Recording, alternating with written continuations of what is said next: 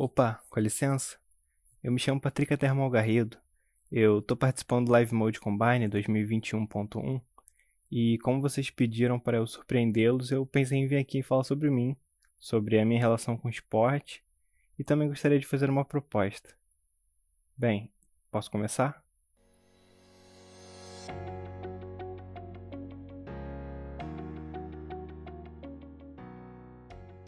Eu estou no sexto período de jornalismo na SPM. No momento, eu faço uns freelas para a agência Miragem como editor de áudio. Às vezes, eu escrevo roteiros de alguns episódios também. Além disso, faço parte da Radioativa, que é um núcleo acadêmico lá da minha faculdade, que entrega uma matéria mensalmente para a Rádio CBN aqui do Rio. Lá, eu faço um pouco de tudo.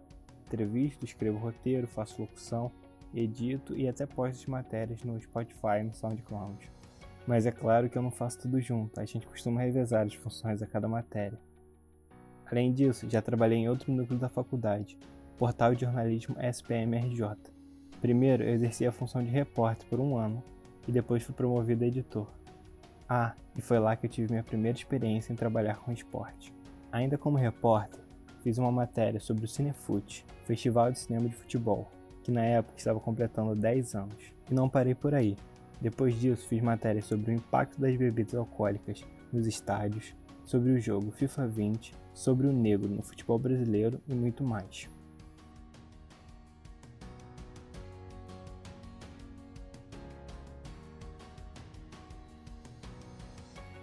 Fora isso, eu fiz alguns cursos para ampliar meu conhecimento. Na Perestroika, que é uma escola de atividades criativas, eu fiz três cursos. O primeiro foi o Chora PPT, que tem como objetivo ensinar a criar apresentações impactantes, partindo desde como o cérebro, o processo que ele enxerga, até a organização e storytelling. Ainda lá, fiz o Fui Lá e Fiz, para desenvolver minha capacidade de realização, e o curso introdutório sobre adaptação intencional, conhecido como BUG. Como foi um curso introdutório, decidi me aprofundar sobre o assunto e aí fui em outra escola estudar, a Conquer. Lá realizei o curso de inteligência emocional, que se tornou uma das soft skills mais procuradas atualmente. O mais recente foi o curso de Google Analytics para iniciantes, que é ministrado pela própria empresa. E por fim, realizei o workshop da Futuri sobre inovação no futebol, e contou com nomes como Bruno Maia, Gustavo Vertinelli, Diogo Couto e Luiz Eduardo Câmara. Quando decidi estudar comunicação, também decidi trabalhar com esporte, principalmente futebol. E após o workshop sobre inovação no futebol, percebi o quanto a indústria é vasta e há inúmeras possibilidades para trabalhar na área. E quando eu conheci a Live Mode, eu vi a oportunidade de trabalhar com esporte e ter a chance de inovar, de transformar o futebol brasileiro. Muito do que eu disse você pode ver no meu currículo, então fiquei pensando: como posso surpreender? Talvez o formato de podcast já tenha surpreendido um pouco, mas eu gostaria de ir além. Então, lá vai a proposta que eu tinha falado no início. A Live Mode acredita que o futuro do esporte é digital. É uma empresa de tecnologia e negócios que conecta o esporte ao mundo digital. Quando eu vejo a Copa do Nordeste, por exemplo, ela está conectada no Twitter, no Facebook, no Instagram e no YouTube. E agora eu pergunto: por que não um podcast Live Mode?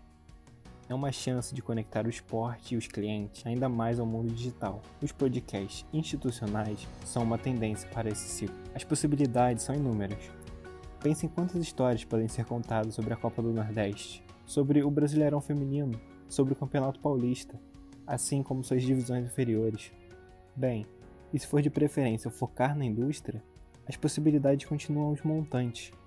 Bate-papos, brainstormings, debates, rodas de conversas, podem ser feitos com convidados.